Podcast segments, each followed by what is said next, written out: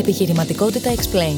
Το podcast οδηγός για τις μικρές επιχειρήσεις με την υπογραφή του The People's Trust και του business portal επιχειρό.gr.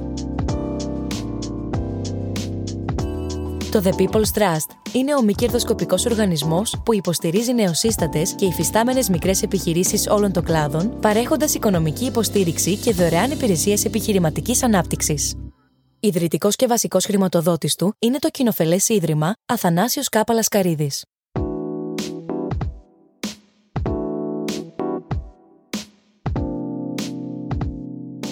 Γεια σας, καλησπέρα, καλώς ήρθατε σε αυτό το τρίτο επεισόδιο του Επιχειρηματικότητα Explained. Σε αυτό το επεισόδιο θα συζητήσουμε για δύο πτυχές του επιχειρήν, που εν έτη 2022 είναι ιδιαίτερα σημαντικές για την αποτελεσματική ανάπτυξη κάθε επιχείρησης και που, αν και φαντάζουν πολύ διαφορετικές, έχουν σημεία στα οποία συναντιούνται.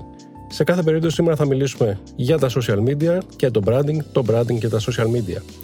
Είμαι ο Χρήστος Σακάς, αρχιτάξη του επιχειρό.gr και μαζί μου στο στούντιο είναι η Βίκη Ντάλλας, ιδρύτρια το 9AM Labs και ο Γιώργος Παρατσόκης, ιδρυτής του Sync Brand Agency. Μαζί θα δούμε συμβουλές και στρατηγικές που θα φανούν χρήσιμες σε κάθε μικρή επιχείρηση η οποία αναζητά τρόπους να αναπτύξει το branding της και να υποστηρίξει την παρουσία της στα διάφορα κοινωνικά δίκτυα. Και Γιώργο, ξεκινώ από σένα. Τι ακριβώς είναι το branding και πόσο σημαντικό είναι να δοθεί προσοχή σε αυτό το κομμάτι από μια μικρή επιχείρηση που κατά πάσα πιθανότητα έχει στη διάθεσή της και περιορισμένο budget; Και ποια σχέση του, αν θες να μας πεις, με το marketing και το brand γενικότερα; Το branding ξεκίνησε τον 18ο αιώνα στην ουσία με αφορμή την μαζική παραγωγή και σκοπό τη διαφοροποίηση, την ενίσχυση των επαναλαμβανόμενων πωλήσεων ε, και στο τέλος να κάνει μια κατοχήρωση όσον αφορά το ποιοτικό επίπεδο. Δυστυχώς στο μυαλό πολλών ανθρώπων η αντίληψη αυτή επικρατεί και σήμερα. Είναι κάποια πράγματα παραπάνω. Στην ουσία το branding είναι η προσωπικότητα που έχει η επιχείρηση και το πώς επικοινωνεί με τους ανθρώπους που, με το κοινό της. Και η διαφορά brand, marketing και όλες αυτές τις το διαφορετικό ας πούμε ε, με πολύ απλά λόγια το είχε πει κάποιος παλιότερο ότι το marketing είναι σαν να ζητάς από μια κοπέλα να βγείτε ραντεβού και το branding είναι ο λόγος που θα δεχθεί να βγείτε. Στην ουσία το branding είναι μια ομπρέλα η οποία από κάτω της έχει όλα τα υπόλοιπα κομμάτια. Το marketing της πωλής, την, την εταιρική επικοινωνία, την εταιρική κοινωνική ευθύνη. Και πάνω σε ποιους άξονες έτσι βασίζεται η ανάπτυξη του branding μιας επιχείρησης, που θα πρέπει να δοθεί προσοχή και από πού να ξεκινήσει μια μικρή επιχείρηση πάντα; Στην ουσία στηρίζεται στις αξίες και τα πιστεύω της επιχείρησης όσο αφορά ποια είναι και που, πώς μπορεί να βοηθήσει το κοινό της αλλά και την κοινότητα που, μέσα στην οποία δραστηριοποιείται. OK, okay, Βίκη, έρχομαι σε ένα τώρα για να, πάμε, για να βάλουμε και τα social media στην κουβέντα. Είναι απαραίτητη η παρουσία μιας μικρής επιχείρησης, αυτά θεωρείς, και ποια κανάλια θα πρέπει να επιλέξει; Λοιπόν, θα το πάρω λίγο διαφορετικά. Ε, Καταρχάς, μια μικρή επιχείρηση ξεκινάει, που δεν είναι η συζήτησή μας σήμερα, αλλά δεν πειράζει, από το website. Είναι το πρώτο asset της επιχείρησης, το οποίο της ανήκει. Μπορεί εκεί πέρα να κάνει ό,τι θέλει. Είναι δικό της και μπορεί να το χτίσει, να το αλλάξει, να το διαχειριστεί όπως εκείνη θέλει. Μετά το website είναι το κομμάτι των social media. Είναι απαραίτητο μια μικρή επιχείρηση να βρίσκεται στα social media για πολλούς λόγους. Γιατί κάποιος που ενδιαφέρεται για τα προϊόντα ή τις υπηρεσίες της θα, θα την ψάξει να δει με ποιον έχω να κάνω. Ε, πώς επικοινωνεί, έχει μιλήσει κάποιος για αυτή την επιχείρηση. Άρα τα social media είναι απαραίτητα ε, και επειδή είπες σε ποια κανάλια πρέπει να βρίσκεται. Και μιλάμε όμως για μικρές επιχειρήσεις. Ε, ένα λάθος που συμβαίνει συχνά είναι ότι, OK, θα φτιάξω το website μου, να φτιάξω τα social media μου, βρίσκομαι σε όλα τα κανάλια και δεν κάνω ποτέ updates, δεν μιλάω ποτέ από τα κανάλια αυτά και ούτω καθεξής. Αυτό δεν είναι καλό. Απλώς βάζει το λογότυπο και. Μπράβο. Καλό είναι να δούμε λίγο το θέμα της ποσότητας versus ποιότητας. Άρα, εγώ λέω μια μικρή επιχείρηση επιλέγει τα κανάλια που θα θέλει να είναι ή το κανάλι, δεν χρειάζεται να είναι παντού, το μαθαίνει, εξοικειώνεται με αυτό, το δουλεύει και σιγά σιγά εξελίσσεται. Άρα από το κλασικό το Facebook. Εξαρτάται την επιχείρηση, εξαρτάται το industry. Ε, σε ποιους απευθύνεται, είπαμε, είναι το ένα ποια είναι η προσωπικότητα και το branding που λεγαμε με τον Γιώργο, έτσι, και ανάλογα με το, με το branding, το tone το οποίο θέλει να χρησιμοποιήσει, ε, το voice που θέλει να χρησιμοποιήσει, θα επιλέξει τα κανάλια. Θα μπορούσε να είναι το Facebook και το Instagram, σαν μια safe ναι. επιλογή. Να πούμε κάτι περισσότερο για το ρόλο του branding σε αυτό; Της παρουσίας του branding δηλαδή στα social. Μέσα από τα social επικοινωνείς με το κοινό σου ή το κοινό σου επικοινωνεί μαζί σου. Ε, μέσα από τα social δείχνεις μία εικόνα προς τα έξω, δείχνεις ένα πρόσωπο της επιχείρησής σου. Ε, έχεις, έχεις μία φωνή, έχεις ένα τόνο της φωνής, το brand voice και το brand tone.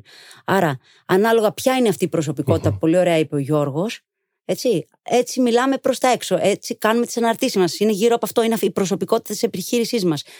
Και βέβαια ε, ο τόνος της φωνής ε, με την οποία μιλάμε μπορεί να αλλάζει κάποιες φορές ανάλογα το τι συμβαίνει τριγύρω. Προσωπικότητα δεν πολύ αλλάζει, βέβαια εξελίσσεται. Ε, μπορεί να αλλάξει, αλλά σε βάθος χρόνου. Άρα το brand είναι, επικοινωνείται έτσι silently μέσα από, τις, αυτά που, μέσα από αυτά που λέμε και τον τρόπο που συμπεριφερόμαστε, όπως οι άνθρωποι. Το ναι, φυσικά. Πώς μπορεί μια μικρή επιχείρηση να αναπτύξει μια σωστή και επαγγελματική εικόνα συνδυάζοντας social media και branding; Και πώς συχνά θα πρέπει να γίνονται αλλαγές, αν θέλεις, σε αυτό το branding; Στην ουσία η απάντηση εδώ είναι πάρα πάρα πολύ απλή. Ανεξάρτητα από το μέγεθος της επιχείρησης, το κύριο συστατικό είναι να νοιάζεται να νοιάζεται να επικοινωνήσει με το κοινό της. Οι περισσότεροι πέφτουμε στην παγίδα του να επικοινωνήσω πόσο υπέροχος είμαι, πόσο καταπληκτικό είναι το προϊόν μου, αλλά στην ουσία μέσα σε αυτά δεν είναι πουθενά το κοινό μας. Ε, είναι μια σύγχρονη τάση να κάνουμε ήρωα της ιστορίας μας τον πελάτη μας ή το κοινό μας.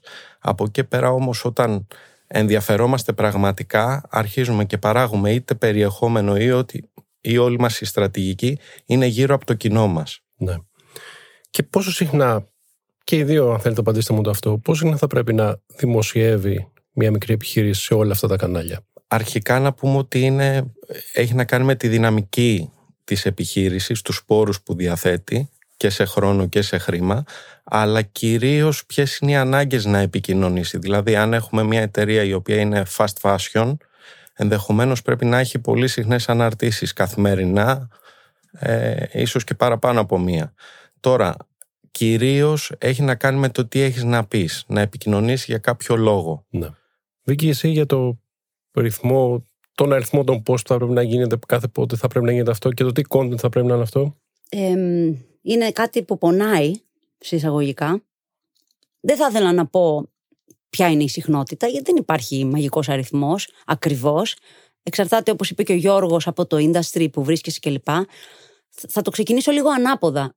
Πρώτα απ' όλα, τι έχω να πω που να έχει νόημα; Πρώτον, αυτά που έχω να πω να τα χωρίσω μέσα στο χρόνο σε, σε κάποιες περιόδους που θέλω να τα πω, χωρίς κάποιες φορές να ποστάρω πολλά πράγματα, κάποιες να μην ποστάρω τίποτα, να εξαφανίζομαι.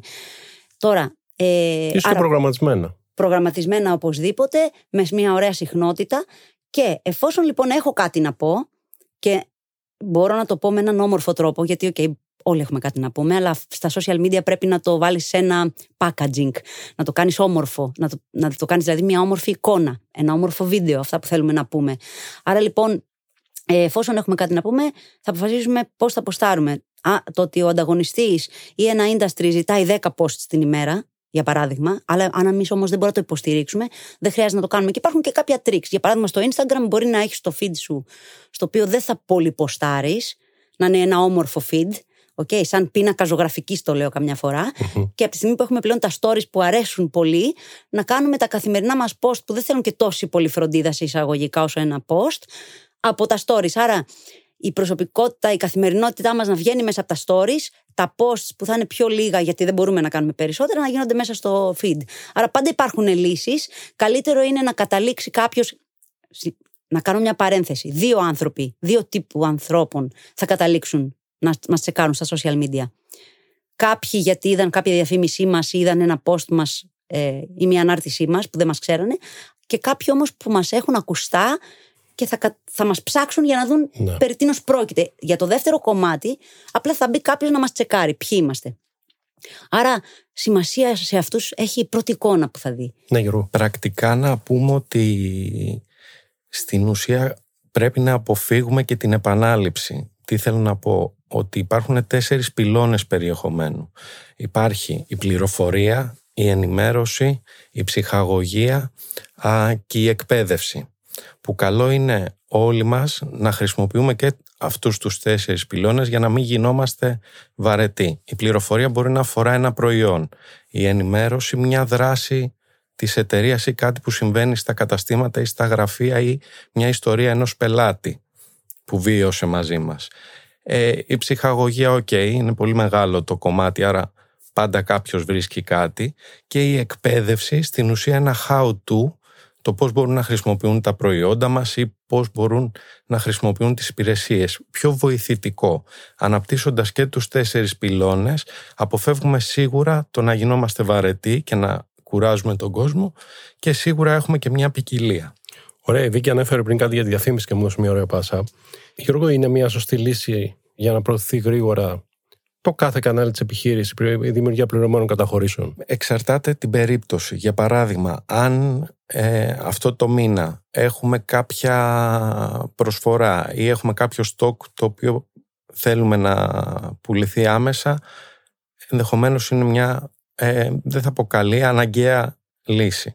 Πρέπει να έχουμε υπόψη μας ότι και η πλατφόρμα όταν πάμε να κάνουμε ένα boost στο post μας δίνει πολύ λιγότερες επιλογές στόχευσης. Είναι κάτι πολύ γρήγορο. Και φαντάζομαι πληρωμένη διαφήμιση αναφερόμαστε κυρίως στο facebook. Γιατί το LinkedIn νομίζω είναι και πιο ακριβό σχετικά. Η τιμή εδώ θεωρώ δεν πρέπει να μας αφορά Γι' αυτό ήθελα να σε ρωτήσω για το budget που θα πρέπει να... Σε τόσο μεγάλο βαθμό από την άποψη της καταλληλότητας. Δηλαδή αν στοχεύω σε ένα επιχειρηματικό κοινό, έχω μια B2B υπηρεσία, ενδεχομένως θα πρέπει να βάλω μικρότερη διάρκεια και ένα ποσό που θα αποδώσει όμως καλύτερα στο LinkedIn γιατί είναι πιο στοχευμένο το κοινό μου από το να βάλω περισσότερες μέρες σε κάποιο άλλο κοινωνικό δίκτυο που ενδεχομένως δεν είναι το πεδίο που δραστηριοποιούνται οι πελάτες μας. Ναι. Βίκη για το budget; Να σου, θα σου πω, για τη στόχευση ε, στα social. Θέλω λίγο να πάρω πάσα, να συνεχίσω λίγο αυτά που λέει ο Γιώργος και, και να σου απαντήσω και κάποιες ερωτήσεις που έκανες. Υπάρχουν κάποια δεδομένα αυτή τη στιγμή με το κομμάτι της διαφήμισης και τα social media. Το καλό είναι ότι είτε δώσουμε ένα ευρώ, είτε δώσουμε πέντε ευρώ, είτε δώσουμε πέντε χιλιάδες ευρώ, μπορούμε να το μετρήσουμε και να δούμε ε, τι απόδοση έχει αυτό πρακτικά στην επιχείρησή μας; Ναι. Οκ. Ένα αυτό. Το βάζουμε στην άκρη. Ε, οπότε ε, είναι κάτι μετρήσιμο. Μπορούμε να δούμε το αποτέλεσμα. Άρα το budget, όπως καταλαβαίνεις, θα μπορούσε να είναι μικρό, θα μπορούσε να είναι μεγάλο. Εξαρτάται τι θέλω να πάρω πίσω από αυτή τη διαφήμιση. Την απήχηση εννοείς και το πόσου πελάτε μου έφερε αυτό και πόσοι αγόρασαν από μένα. Ακριβώς. Τα social media και γενικά τα social media, το πούμε, και άλλα κανάλια μας δίνουν εργαλεία. Τα οποία μπορούμε να χρησιμοποιήσουμε. Το boost που είπες πριν είναι ένα εργαλείο. Μέσα σε όλη τη στρατηγική που θα έχουμε και στις καμπάνιες που θα στήσουμε, χρησιμοποιούμε τα εργαλεία. Τα μετράμε και ανάλογα τα αποτελέσματά τους, αποφασίζουμε πώς θα κινηθούμε το επόμενο διάστημα. Για το budget το συνολικό, αν μπορούμε να έχουμε μια εικόνα πόσο θα πρέπει να επενδύσει μια εταιρεία. Δεν θέλω να πω κάποιο, κάποιο συγκεκριμένο ποσό, γιατί εξαρτάται πολλά πράγματα. Τι θέλεις να πετύχεις, πωλήσεις, awareness. Θέλω να μάθει ο κόσμος.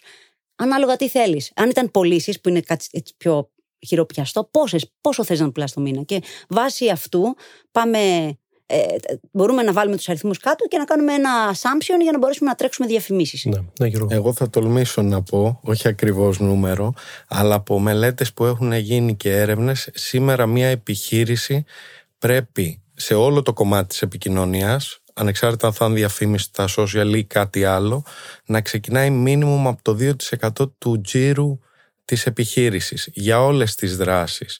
Πλέον οι επιχειρήσεις χωρίς να το έχουν καταλάβει ε, έχουν φορτωθεί άλλον ένα CAD. Όλες οι επιχειρήσεις είμαστε παράλληλα και media companies. Παράγουμε ε, περιεχόμενο.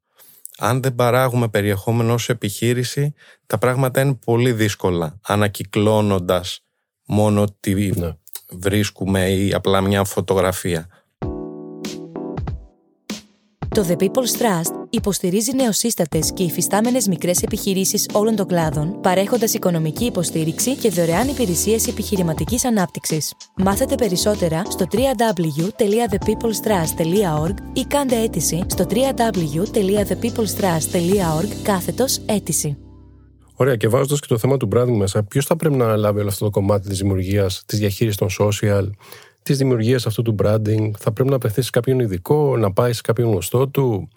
Έχουν, μπορεί να έχουμε δει και πολλές μικρές επιχειρήσει να το κάνει ο γιος του ή ο ανιψιός ή οποιοδήποτε νομίζει ότι γνωρίζει. Για μένα οι τρόποι είναι δύο. Ο ένας είναι είτε το δίνεις σε κάποιον εξωτερικό συνεργάτη ή εκπαιδεύεις το κάποιον άνθρωπο που είναι μέσα στην εταιρεία να κάνει αυτή την δραστηριότητα. Τώρα όσον αφορά τους συγγενείς και φίλους, εκεί υπάρχει για μένα ένα σοβαρό θέμα. Το ότι αν ο άλλος δεν γνωρίζει τη στρατηγική, την κουλτούρα που έχουν, τα πράγματα που διαδραματίζονται μέσα στην εταιρεία, είναι πολύ δύσκολο να επικοινωνήσει με το κοινό. Το να κάνουμε απλά ένα post, να πούμε μια καλημέρα ή να ανεβάσουμε ένα προϊόν με μια περιγραφή, ναι, οκ, αυτό μπορεί να το κάνει οποιοδήποτε. Αλλά από εκεί και πέρα, αν θέλουμε να, να ξεχωρίσουμε και να δημιουργήσουμε μια ταυτότητα προς το κοινό μας, θέλει έναν ειδικό ή έναν άνθρωπο ο οποίος έχει κάποιες γνώσεις. Βίκης σε αυτό το κομμάτι. Λοιπόν, πέφτει πολλές φορές σε αυτή την παγίδα, θα περάσεις από αυτό, θα καταλάβεις ότι απλά δεν γίνεται. Όχι μόνο ε, γιατί απλά δεν γνωρίζει κάποιος τα πρακτικά, τα τεχνικά, τα, στρατηγ, τα της στρατηγικής, αλλά γιατί τελικά θα καταλήξουμε στο πολύ απλό να μην ασχολείται μαζί σου, να έχεις παράπονα. Ε, γενικά αυτές οι συνεργασίες δεν ευδοκιμούν, είναι πολύ γνωστό. Ναι. Και σε όλα αυτά που συζητάμε, ποια είναι η σημασία του ανταγωνισμού; Ο ανταγωνισμός είναι ένα κομμάτι το οποίο μου αρέσει πάρα πολύ. Γιατί, πρώτα απ' όλα, μπορείς να δεις ε, ποιον έχεις απέναντί σου. Okay, ποιον έχεις απέναντί σου και μετά τον μελετάμε τον ανταγωνισμό. Γιατί, Είπαμε πρώτον να ξέρουμε ποιον έχουμε απέναντί μας, έτσι. Πιο θηρίο είναι αυτό συσσαγωγικά που έχουμε απέναντί μας. Όμως υπάρχει και κάτι πολύ creative σε όλη αυτή τη διαδικασία. Μελετώντας τον ανταγωνισμό, παίρνεις ιδέες. Δεν μπορούμε να τον αντιγράψουμε, δεν δουλεύουν όλα για όλους. Αν εγώ προσπαθήσω να συμπεριφέρομαι σαν κάποια άλλη, δεν θα είμαι η Βίκη. Άρα δεν μπορούμε να πάρουμε κάτι ολόιδιο, να το ποστάρουμε, να, να ποστάρουμε ίδιο περιεχόμενο ή να κάνουμε ακριβώς ίδια διαφήμιση και να περιμένουμε ότι θα μας δουλέψει ακριβώς το ίδιο σε εμάς. Δεν υπάρχει καμία περίπτωση. Όμως μπορούμε να πάρουμε ιδέες και, και να τις αλλάξουμε λίγο ώστε να ταιριάζουν στη δική μας προσωπικότητα. Εδώ έχω μια άποψη η οποία μου λέει ότι σίγουρα όπως είπε και η Βίκη πρέπει να ξέρεις τον ανταγωνισμό σου από εκεί πέρα όμως σε πραγματικές συνθήκες επειδή ο χρόνος ειδικά για κάποιον που κάνει εσωτερικά το marketing δεν είναι απεριόριστος πολλές φορές αναλωνόμαστε και φτάνουμε σε συγκρίσεις οι οποίες ε, πολλές φορές μας δημιουργούν λαθασμένα συμπεράσματα. Ε, τώρα ο ρόλος του branding ε, όπως είπε και η Βίκη το brand πολύ, πολύ όμορφα το έθεσε είναι ένας χαρακτήρας. Πρέπει εσωτερικά με έναν κοινό νου, δηλαδή το τι πρεσβεύει αυτή η επιχείρηση, να το βγάζει προς τα έξω. Δεν μπορούμε να πιάσουμε όλα τα κοινά. Θα πρέπει να βρούμε τους ανθρώπους οι οποίοι ασπάζονται τις ίδιες αξίες, την ίδια φιλοσοφία με μας και να συνάψουμε σχέσεις. Εκεί δημιουργείται και το, η μεγαλύτερη επιτυχία του branding που είναι η πιστότητα. Και από εκεί και πέρα έρχονται και συστάσεις και δουλεύει α, κάπως πιο αυτόματα. Ναι, ο γάμος. Ποια μικρή επιχείρηση μπορεί να πάρει tips από, μια, από το πώς μια μεγάλη διαχειρίζεται την εικόνα της και την παρουσία στα social. Μπορεί να πάρει δωρεάν συμβουλές μελετώντας τους. Αλλά θα σου πω κάτι άλλο, γιατί τελικά έτσι αυτό μικρή επιχείρηση, μεγάλη επιχείρηση είναι λίγο ένα... Πώς να... Δεν υφίσταται και τόσο πολύ. Τι θέλω να πω. Οι μικρές επιχειρήσεις έχουν ένα, ένα advantage ε, στο να κάνουν marketing και να παίρνουν αποφάσεις πιο γρήγορα, να κάνουν το κάτι διαφορετικό. Οι μεγάλες επιχειρήσεις είναι πιο, πιο, είναι πιο δύσκολο να κάνουν το, το διαφορετικό, το καινούριο, το να δείξουν πραγματικά ε, το πρόσωπό τους προς τα έξω. Φοβούνται. Ε, μια απόφαση θα περάσει, θα περάσει από χίλια κύματα. Έχεις περισσότερα να χάσεις. μια πιο μικρή επιχείρηση μπορεί να μελετήσει το, το μεγάλο ανταγωνιστή, το μεγάλο το brand για να πάρει, όπως σου είπα, ιδέες και να πάρει free consulting. Παρ' όλα αυτά, μπορεί να είναι πολύ καλύτερο, καλύτερη μικρή επιχείρηση στην εικόνα που δείχνει προς τα έξω. Ναι, Βέβαια, το ένστικτό μου μου δείχνει ότι όπως α, πολύ μεγάλες επιχειρήσεις είδανε το πώς κινούνται οι startups στο κομμάτι της δημιουργίας και των λογισμικών και αντιγράφουν στην ουσία από μικρές στα ταχύτητας στην καινοτομία, ας πούμε. Ακριβώς. Ε, έχω την αίσθηση ότι τα επόμενα χρόνια θα κάνουν το ίδιο και στο κομμάτι του branding, όσο απίστευτο και αν φαίνεται. Ακριβώς για το λόγο που είπε η Βίκη. Όταν ένα σχήμα είναι μικρό, είναι πιο ευέλικτο, δεν έχει πολλά πράγματα να χάσει, άρα ρισκάρει πιο εύκολα και στο κομμάτι της επικοινωνίας και του branding και θεωρώ ότι πολύ μικρές επιχειρήσεις θα είναι πρότυπο. Πιστεύω πάρα πολύ στις μικρές επιχειρήσεις. Πρότυπο και για τις μεγάλες. Ακριβώς. και τις καθιερωμένες πούμε. Και έρχομαι σε αυτό το ρίσκο που λες, το οποίο ρίσκο μπορεί να βγει και λάθος. Άρα να καταλήξουμε να χρειαστεί μια διαχείριση κρίσης, ας πούμε. Σε μια τέτοια περίπτωση, όπως για παράδειγμα, ας πούμε, ενός λάθος post, μιας αναφοράς που προκάλεσε παρεξηγήσεις, που θεωρήσαμε στην αρχή ότι μπορεί να γίνει viral και τελικά να ήταν λάθος. Εκεί πώς θα πρέπει να αντιδράσει ο επιχειρηματίας και γενικότερα κάνει καλό να πολιτικοποιεί ας πούμε, την επιχείρησή του και την παρουσία στα social και να σχολιάζει τρέχουσες εξελίξεις και γεγονότα και οτιδήποτε. Αρχικά θα πρέπει να λογίζουμε τις επιχείρησεις ως, ως ένα ζωντανό οργανισμό, ως μια ύπαρξη. Ως ύπαρξη πρέπει να διαμορφώσει τις σχέσεις της να ξέρει ποιος είναι και σε ποιον απευθύνεται. Γιατί και όλο αυτό είναι και εικόνα του branding. Είναι μέσα, Ακριβώς. Από εκεί και πέρα, ε, σαν ε, ζωντανός οργανισμός, θα κάνει και λάθη. Δηλαδή, πρέπει να απενοχοποιηθούμε από αυτό το πράγμα, ότι δεν θα γίνει λάθος και ότι όλα θα είναι τέλεια. Θα γίνει λάθος και εγώ προσωπικά θα πω, μακάρι να γίνει και ένα λάθος. Γιατί; Γιατί θα μας δώσει τη δυνατότητα να δείξουμε και το ανθρώπινο πρόσωπο, να ζητήσουμε συγγνώμη ή να αλλάξουμε τη γνώμη, όπως ακριβώς κάνει ένας ζωντανός οργανισμός. Και μην ξεχνάμε ότι κάθε λάθος έχει, ενέχει μέσα το σπόρο της ευκαιρίας. Μπορεί να βγει κάτι πολύ καλό από ένα λάθος και συνήθως από τα λάθη μας μαθαίνουμε και πιο γρήγορα, έτσι. Από εκεί και πέρα όσο αφορά τα, το θέμα της πολιτικοποίησης που είπες, ε, για μένα χρειάζεται τεράστια προσοχή.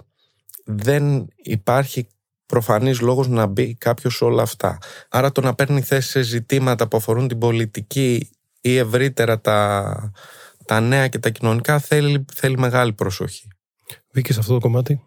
Το αυτό που θέλω να προσθέσω είναι ότι επειδή είναι εύκολο να γίνει λάθος γιατί είμαστε άνθρωποι, OK. Okay, ε, εντάξει, απλή συμβουλή αλλά σημαντική. Καλό είναι πριν αναρτήσουμε κάτι, να το ελέγχουμε καλά, γιατί πολλές φορές απλά γι' αυτό γίνονται τα λάθη, γιατί δεν σκεφτόμαστε διπλά.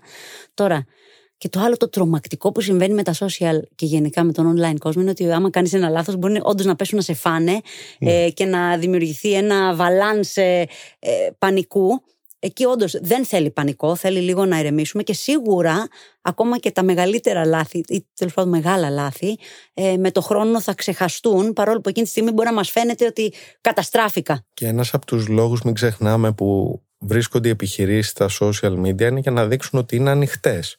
Ανοιχτές και στην κριτική, ε, σαν social proof, ας το πούμε, ψάχνει κάποιος μια σελίδα μιας εταιρείας σε ένα κοινωνικό δίκτυο να δει τι γράφουν οι άλλοι χρήστες. Αν εμείς δεν στάθουμε σε αυτό το μεμονωμένο γεγονός του λάθους, του κακού σχολείου που έγινε viral κτλ., αλλά στην ευρύτερη εικόνα, αυτό μην σας πω ότι είναι και υγιές. Άρα, για να πάμε και στο branding, Γιώργο, και έχουμε τάσεις που θα μας απασχολήσουν. Και υπάρχει μία τάση ευτυχώς κυρίαρχη που θα μας απασχολήσει στα επόμενα 10 χρόνια είναι τα purpose driven brands. Δηλαδή τα brands να προσπαθούν να συνδεθούν με το κοινό τους μέσω του σκοπού που εκπληρώνουν. Μέσω των αξιών τους, μέσα από την αποστολή τους, αυτό που λέγαμε πριν, μέσα από το ποιος είναι. Μέχρι σήμερα κυρίως επικοινωνούμε με βάση τα προϊόντα που έχουμε, τα συγκριτικά πλεονεκτήματα που έχουν τα προϊόντα, τα ωφέλη, ε, αρχίζει και γίνεται πιο ανθρώπινο αυτό. Εκεί βέβαια ελοχεύει ένας κίνδυνος, όπως γίνεται με όλα τα πράγματα, αν και είναι νωρίς ακόμα, αλλά πρέπει να κοιτάμε και τα θετικά και τα αρνητικά, το λεγόμενο purpose washing, δηλαδή το ότι κάποιος βγάζει ένα πολύ ωραίο σκοπό, εκπληκτικό, το επικοινωνεί προς τα έξω, αλλά αυτό δεν πρεσβεύεται μέσα από την ίδια επιχείρηση όταν έχεις ένα σκοπό σαν οργανισμός πρέπει ακόμα και ο, στην ιεραρχία πούμε, ο πιο απλός άνθρωπος που είναι στην εταιρεία να είναι γνώστης και να υπηρετεί αυτό το σκοπό. Αυτό δεν είναι εύκολο να συμβεί και βέβαια οι μικρές επιχειρήσεις εδώ έχουν πλεονέκτημα. Γι' αυτό είπα ότι το μέλλον του branding είναι προς τα εκεί, προς τις μικρές επιχειρήσεις. Ωραία και φτάνοντας προς το τέλος ήθελα να ξεκινήσω από ένα Βίκη αν υπάρχει ένα point, ένα σημείο από το σημερινό podcast που θα ήθελε να κρατήσει ο επιχειρηματίας που μας ακούει, ποιο θα πρέπει να είναι αυτό; Επειδή ζούμε στον κόσμο του διαδικτύου και γίνεται χαμός πανικός έξω, θα έλεγα ηρεμία, κάνουμε λίγα-λίγα ένα-ένα βήμα, αυτά που μπορούμε, αυτά που καταλαβαίνουμε, καλά και μετά πάμε στο επόμενο. Θα έλεγα λίγο να μην υπερφορτωνόμαστε, επειδή όλοι κάνουν όλα ή κάποιοι κάνουν όλα, δεν χρειάζεται να το κάνουμε κι εμείς. Ναι. Σιγά-σιγά και σωστά. Γιώργο. Για μένα αυτό που θα ήθελα να κρατήσει είναι ότι η καλύτερη στρατηγική είναι να νοιάζεται για το κοινό της και επειδή αυτό ακούγεται λίγο ρομαντικό ίσως αν γυρίσω πίσω να δώσω ένα παράδειγμα στο κομμάτι του content το καλύτερο content το έχει ήδη μέσα η επιχείρηση οι συχνές ερωτήσεις που λαμβάνει στο τηλέφωνο οι ερωτήσεις που λαμβάνει στο φυσικό κατάστημα μπορεί να γίνουν άριστα post στα social ή άρθρα στο blog και μέσα από αυτό να δείξει ότι νοιάζεται για το κοινό της, ότι προλαμβαίνει τις ερωτήσεις του. Άρα, αν δεν μπορεί να τρέξει marketing, αν δεν μπορεί να τρέξει branding για οικονομικούς λόγους ή γιατί είναι ένας ελεύθερος επαγγελματίας και δεν μπορεί να, δεν έχει χρόνο, να νοιάζεται ε, για το κοινό και να του δίνει όσες περισσότερες πληροφορίες μπορεί που θα τον βοηθήσουν να κάνει την αγορά. Νομίζω ότι κάπου εδώ φτάσαμε στο τέλος. Να ευχαριστήσω τη Βίκη Ντάλλας από τα 9am Labs, ιδρύτρια, και τον Γιώργο Παρατσόκη, ιδρυτή του Sin Brand Agency. Ευχαριστούμε και εσάς για την προσοχή σας. Μην ξεχνάτε να μας κάνετε follow και subscribe σε Spotify, Apple, Google ή σε όποια πλατφόρμα μας ακούτε για να ενημερώνεστε άμεσα για όλα τα νέα επεισόδια του Επιχειρηματικότητα Explained. Γεια σας, καλή συνέχεια.